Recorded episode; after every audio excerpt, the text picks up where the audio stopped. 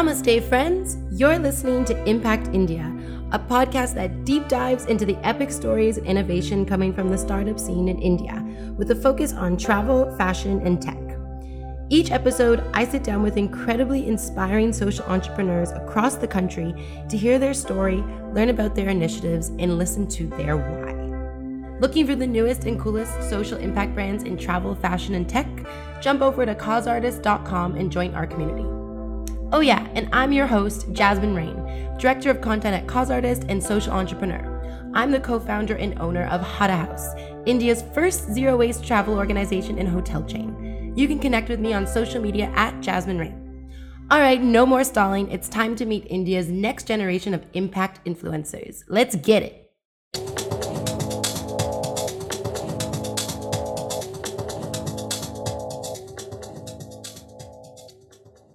On today's episode, I got the chance to sit down with Kriti Tula, creative director at Doodlage.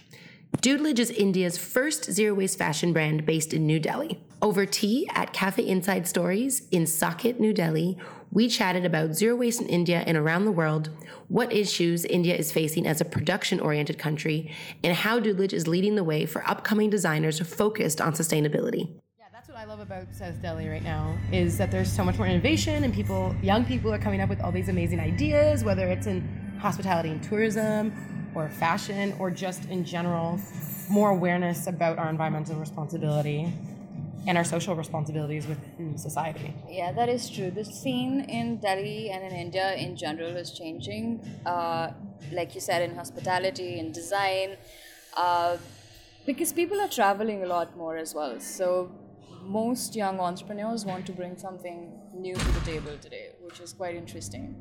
How does that make you feel as one of those cool, inspiring entrepreneurs that's bringing coolness to the table? It is. It's a lot of uh, fun. It's a lot of excitement to do something new. And I've lived in like London for three years. So when I came, like when I was there, I knew that there's so many things that are happening every day. World's progressed in terms of the market so much, but when you come back to India, there's so much more to do. Um, and that's kept me really excited for Doodlage and uh, also gave me the strength to go ahead with doing something like this. And uh, once you start getting that response, and the number of people who have connected to us with us not spending anything at all in marketing till date mm-hmm.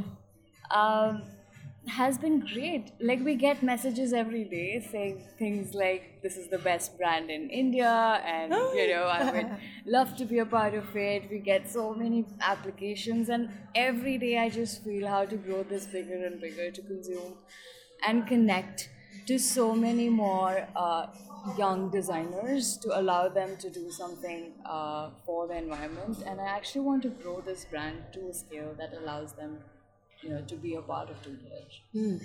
It's really interesting that you know until recently marketing hasn't really marketing budget hasn't been a part of of the budget at all. So what where does all of that inspiration and innovation like where does that motivation for people to reach out come from like people are obviously actively looking for yeah. alternative fashion brands in India. So, can you tell us a little bit more about what they're saying when they reach out? And are they struggling to find resources as well?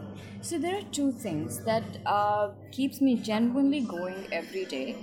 One is the number of people who approach us saying, you know, how can we be a part of Doodlage and how can we help you grow? Uh, this is what my background is. People from various fields. It doesn't even have to be fashion anymore it's just young people who are committed to make a difference and are trying to be a part of organizations who are trying to do this, you know, make this change um, in our landscapes. Um, so that sort of has always kept me going. We have never done any kind of marketing per se, but you know, we're living in this environment and everybody can see the effects of uh, pollution, the way we've been consuming. Um, and there is a niche audience who wants to consume this, and then there's a bigger audience who wants to do more than what they're doing right now. So it's what is important for me while I'm scaling up is to be able to con- let all those people somehow become a part of what we do. Mm-hmm. Uh, and to make our product more and more accessible, which is why we're running a crowdfunding campaign as well. That once we're able to get economies of scale, we're able to make our product more accessible, we will be able to uh, target a slightly more price conscious market that India um, sort of has. So tell me. Well, I mean, tell us. I already know all about you. I'm your I'm your biggest fan. But And for our audience, been so helpful. It's not, it's the, I'm not even kidding. but yes. Well, what you're doing inspires me. I mean, zero waste is still a relatively new concept, even in the West. So to have it in a place where mass consumption and waste management are huge problems and are, you know, very tangible things. Like we are breathing in uh, the this the the result of of what's happening in this Yeah. country. I mean. Today's pollution rating is like 731. You know, the scale only goes to 500. yeah. Yes, and that's There's my cough to prove exactly, it. and it's that's exactly what I'm saying. That people want to connect to such brands because what do we do? Like we cannot leave everything for the government to sort and somebody else to come in and help. But younger people are just genuinely concerned about how to make this place a more livable place because we hopefully have you know a couple of more decades to live, and it's hope so. impossible to live like this. To get up every day coughing, and peop- like there are genuine implications of it on uh, you know kids that are growing up, pe- older people who have uh, weaker lungs, and we're going to get there. And it's getting more and more difficult to sustain in this environment. All right, well, let's go back in time. Mm-hmm. So tell us about Kriti. Tell us all the things. Who are you? Tell us about your history. Go back to, to go back a few decades. A few give, give us a give us an overview. So uh, I love how you make me sound really old, but She's not old, by the way. She's super young. How old are you? I'm, I've turned thirty. She just turned 30, ladies and gentlemen. Now, I turned thirty in October. Yeah. and a lot to, to show for what you've accomplished over your 30 years. So give us an overview. I had um, so I've grown up in Delhi.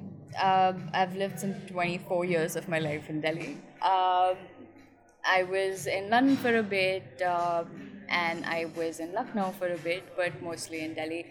Um, I have completed my schooling here. I've grown up with friends and people here. So we've seen the city and its landscape change over 30 years, and it's um, it's growing tragically almost and you would as an individual want to do something to change change it um, growing up I, I've, I've been trained as a designer in Delhi and uh, I got a scholarship to do my master's in London, uh, which is where I spent three years of my life. And I came back to start Doodlage.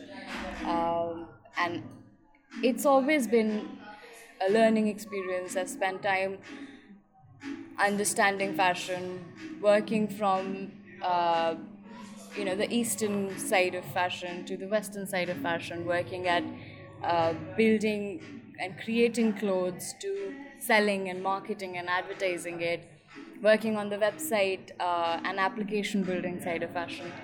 And in all of this time, I have only grown to understand that there are so many problems in this industry that somebody has to start working to fix it. And genuinely, for before getting into Doodlage, I hoped and prayed that somebody will take the initiative beyond using organic cotton uh, to actually talk about the issues in the fashion industry and help people connect and see that it's not just that white t-shirt that you're buying. It's not just uh, you know that discounted piece that you bought. There is so much that is going on behind the scenes in making a product and it's genuinely time to have alternative uh, shopping options in the country.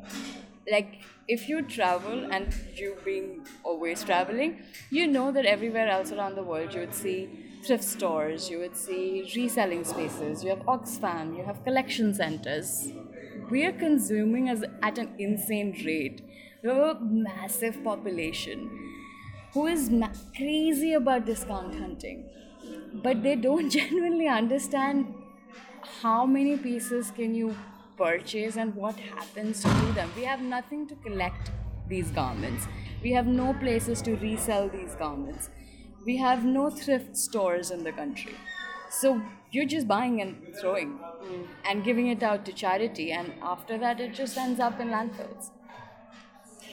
It's funny because for a country that is, you know, always been at the highlight of the of the production side of the industry, it seems odd that people wouldn't connect the two, the actual consumption side and then what's happening on the production side for these major brands that they're buying from and ex- how unethical and unsustainable you know it is when you open that curtain. You know why do you think there is a disconnect there when it all seems to be happening in happening in this one space? Yeah, and I have spent so much time to understand as to how can something like this change in like 15 years.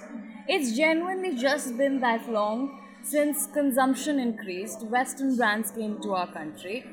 Um, and there has been such a spike in the amount of money that people have been earning. So nobody from like 15 years back, we would get as a part of our culture, everybody would just buy one product in the family, and it doesn't matter if you're brother, if you have a brother or a sister, you will wear their clothes. it does. They, your mother will find a way to fit you into it. and that's just how it works. You repair, you uh, take your old saris and make uh, suits or lehengas or other traditional wear. And even once you're done doing that, you'd make your luggage bags and things like that out of it. That's how we've. That's how we grew up. But as soon as our buying capacity changed, various business opportunities came to India, MNCs came to India, way people were earning changed the way people consumed changed too it was no longer uh, cool to repair your clothes even today we have alteration guys we have uh, people who can fix your clothes available at every corner of the city. But all of that is a you know dying as an art. Artisans are moving out. Uh, people are trying to find different ways. Nobody wants their children to go into the same field of stitching or embroidering anymore. Uh, and all of that has changed in the last 15 years.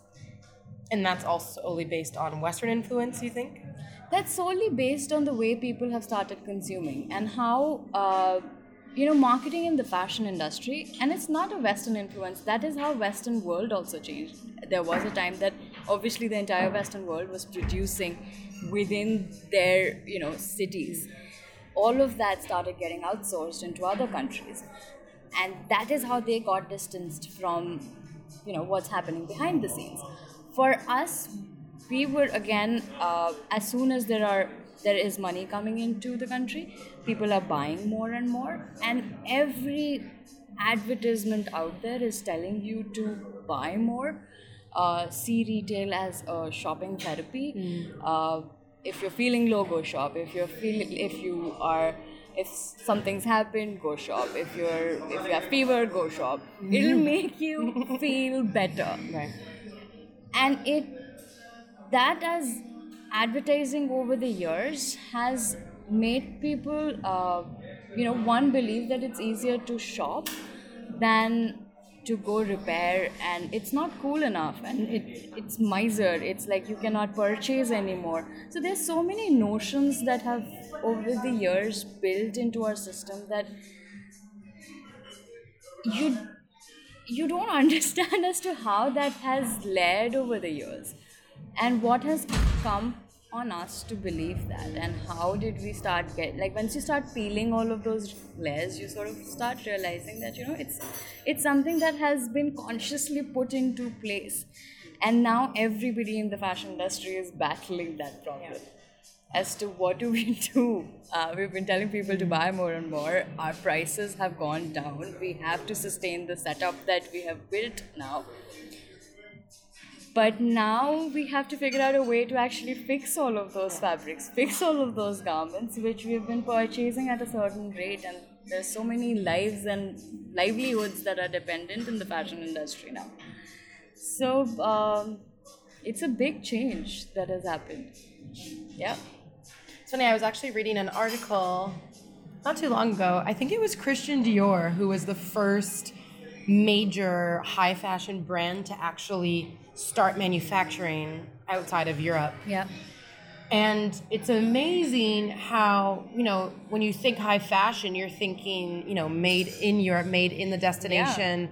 And, you know, they were one of the first brands to out uh, to export or, or to export their manufacturing processes Yeah. to like places like China and Vietnam and um, and it seems like that's still very present here even in India like I'm still seeing so much product made in China Yeah.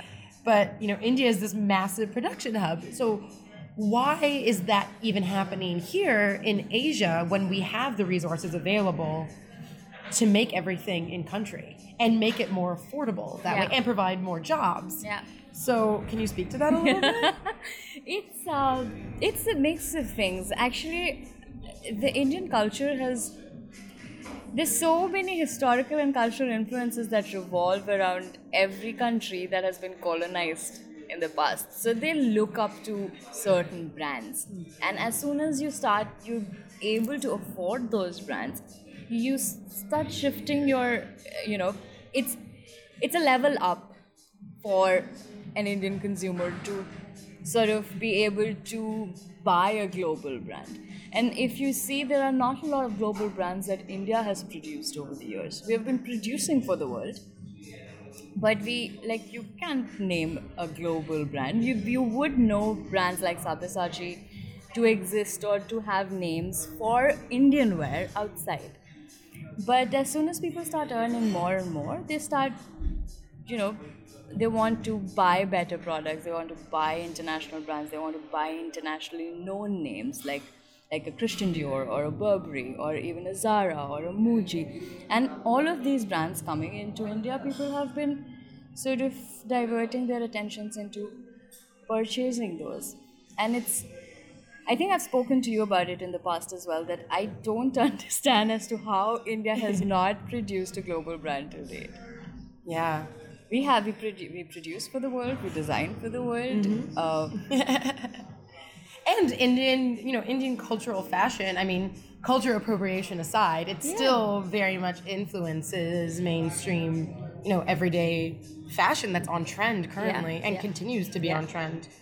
Um, well, I mean, there's some brands like, I mean, Fab India seems to have spread quite a Actually- bit into Europe, at least. actually, if you think about a, a global brand from India, that would be one of them. But again, if you see Fab India products, it would still not be, you know, globally consumed products. It oh no, would- it's yeah. totally still a very traditional cultural wear. Yeah, yeah. So it's it's it's that. Like you wouldn't find a Zara out of India, or you would find you wouldn't find uh, a Muji out of India. While everybody in the world is dressing up pretty much the same way today. Yeah, that's a whole other conversation. okay, so let's talk about doodlage. Yeah. Tell me, tell me what is doodlage? I mean, I know all the things as your number one fan, but tell us about doodlage and where, how, how the idea really sparked from everything you've seen in the fashion industry and coming back from London and wanting to do good here in Delhi. Yeah. So uh, I love talking about doodlage. I'm, I'm glad. it's there's so much that's happening right now in you know at Doodlage and every day we've so last two years like i have quit my job only two years back. So before that i was like struggling to figure out a job and then sustaining the brand. And then two years back i decided that you know this needs a lot more attention. There's so much to do. And since then there has been so much going on at doodlage I, it just surprises me as to how i was doing two jobs at all. Because you're superwoman. but it was it was crazy. And since then we have uh, introduced so many different aspects to doodlage from introducing our stationery line to our menswear collection to getting into t-shirts to getting into you know smaller products only to make sure that something that we started with was managing other people's waste. But as you scale up obviously you start producing a lot more waste of your own. Every little uh, product category that we have diversified in has literally come from a as a solution to the waste that we had started producing. And as we grow we want to keep that as a practice. At Doodlage as my vision is to grow it as a solution based brand to all the problems that we're facing today um, especially in the fashion industry. Um, how i started this brand was mainly in second year of college. So the education system in the country uh, doesn't really counsel you to decide as to what is it that you're inclined towards in any industry the most common industries that you would see all kids joining after school would be engineering being a doctor or doing mba eventually. So designing was n- like nobody i knew had done designing in that. And like i said about 10 years back it wasn't a field that it could be a hobby. Like you could do photography you can learn how to stitch but you would not take this as a real thing to do most people in my batch did two degrees so that they know that if designing failed they could do you know bcom or something like that as well.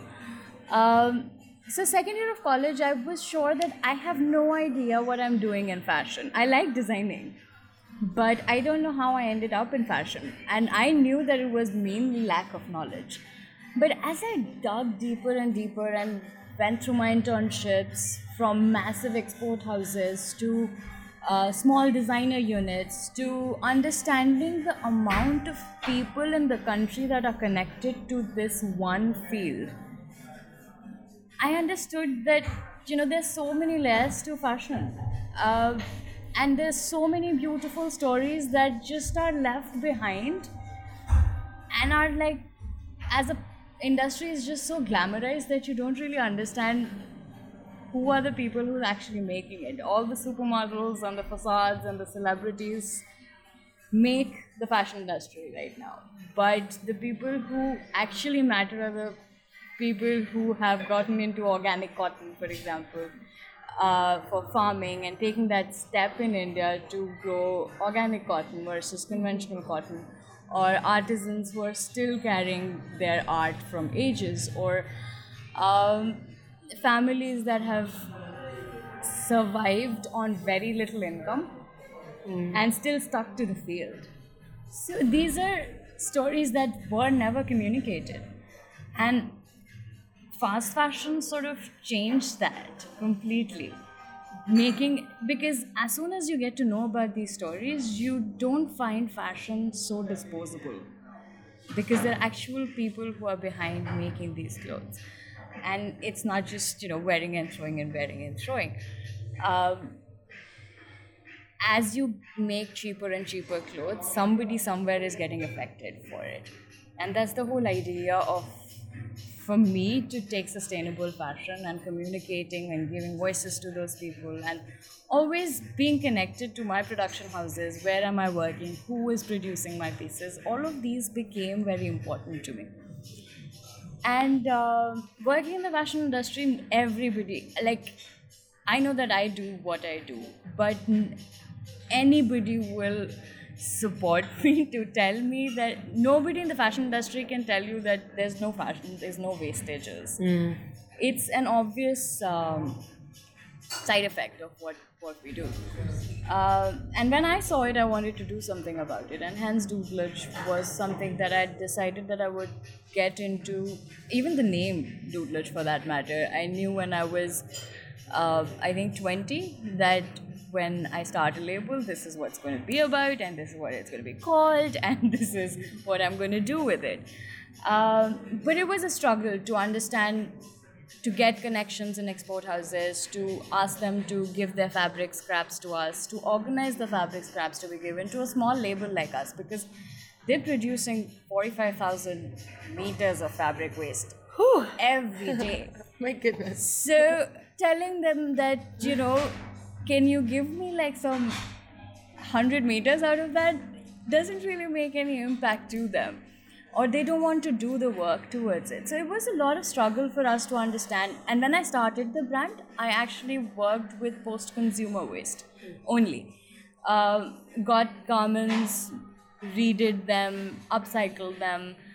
But i was sure that i want to make a brand which is able to give or generate employment, uh, to scale that label, to understand the market and what is acceptable to them at this point. Um, and that was a learning curve for the last three years, and we moved from post consumer waste to post production waste only. Uh, and eventually, I hope I'm able to do something with the post consumer waste as well. Uh, but as of now, we started taking garment and fabric wastes from which are rejected, has problems, have weaving defects, fabrics, cut pieces, and just designing our collections with limited raw materials that come to us. Whatever we started wasting also become became like a lot eventually. Um, then we started patching them together and cutting new pieces out of it. So that was stage two of production for us. Then whatever was after after that, now these are such small scraps that you really couldn't do anything with it. So we started shredding those down and uh, making our accessories out of it. So we made beautiful duffel bags and passport cases, card holders, wallets, pretty much anything and everything from uh, home accessories to like cushion covers, pet runners, uh, to you know wallets, bags, clutches. But then there was a problem that we faced that the darker color stories could always be made into these products, but the lighter color stories we were not able to consume in products like this. And um, that is when we decided that let's make paper out of it. And we found somebody who could make paper for us out of it.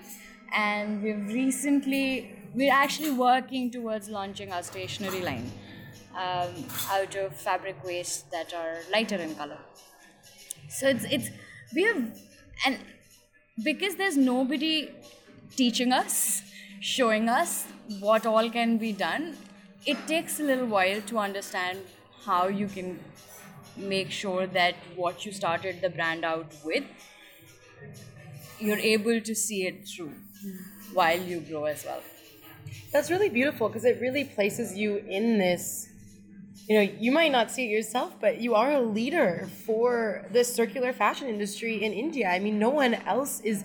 I mean, nobody really in the world is scaling as quickly as Doodlage is, and you are based in a country that doesn't even like internationally they don't even focus on the design element. Like you are, you are a huge inspiration for the next generation of designers that are gonna gonna come out of India and beyond, and that's really exciting. And the growth is amazing. what is really exciting for us as well is that there are a lot of smaller labels uh, that either want to do something with us, help them create collections like that, or at least Doodlage in the past has been able to inspire smaller labels to think about sustainability like that and see that you know it is a potential business model. You just have to find your way into it.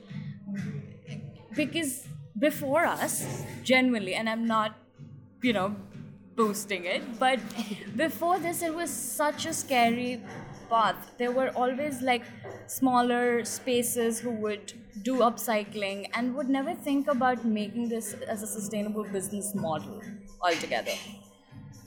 And with Doodlage, I feel that designers, especially the younger designers, like there are so many really nice brands, very extremely creative brands that are coming out of India thinking about ways to upcycle and how to upcycle and creating really fun shirts and things like that um, through upcycling.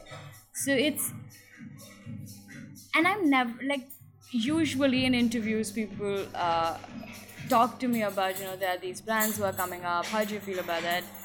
And I have nothing else but a lot of love for all of these spaces because it's not a single brand's job to be able to do it. If we can make this product more and more accessible, stick to our own creative senses, we'll actually be able to reach a lot more people, allow them to shop these products, and help them, you know, consume differently.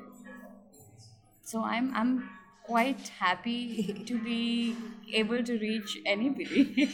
actually it, it wasn't a it wasn't a plan but i am actually quite happy that uh, there are people who are making great brands in india and i hope they scale and grow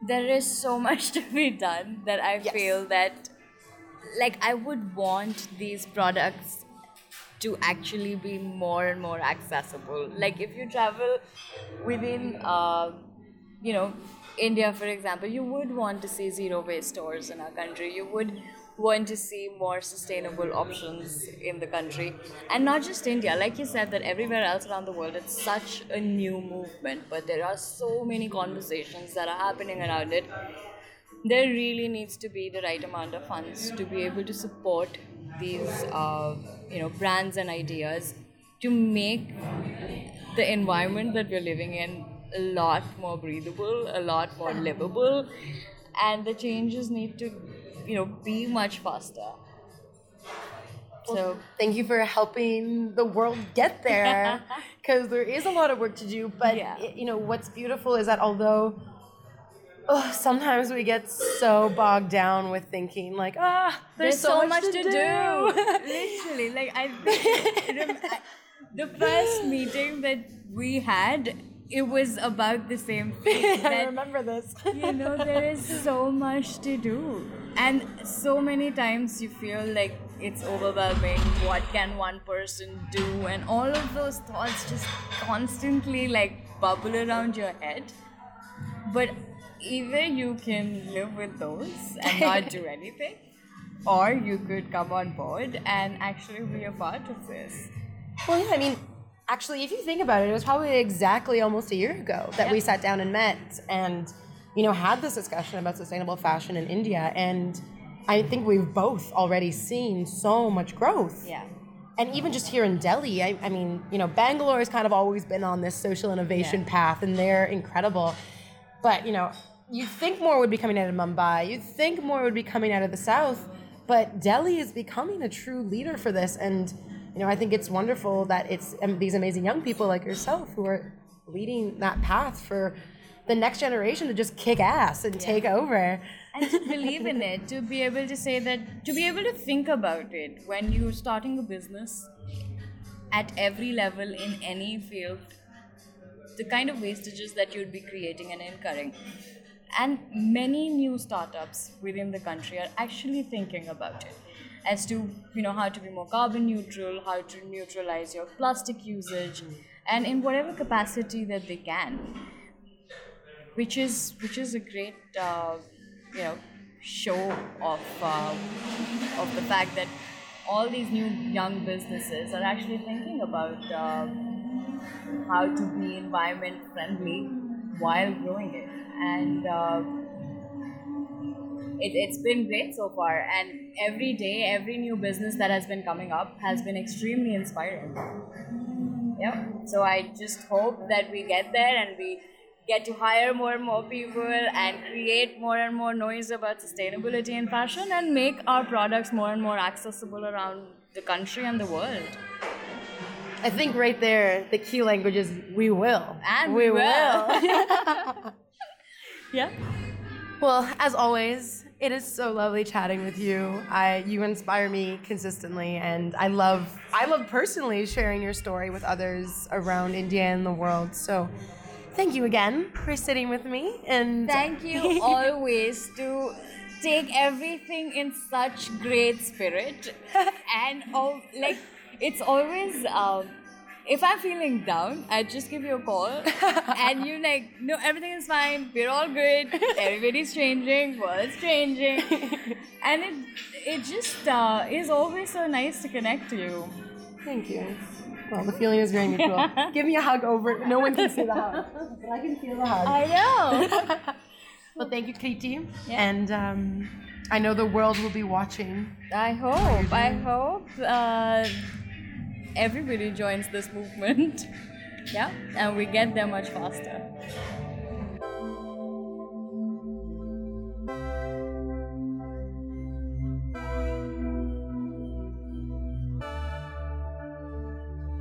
Ha, feeling inspired?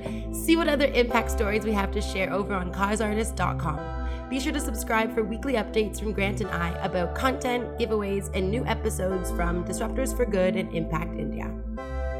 Looking to learn more about social impact and conscious living in India? Hit me up on Instagram at Jasmine Rain. Cheers, friends!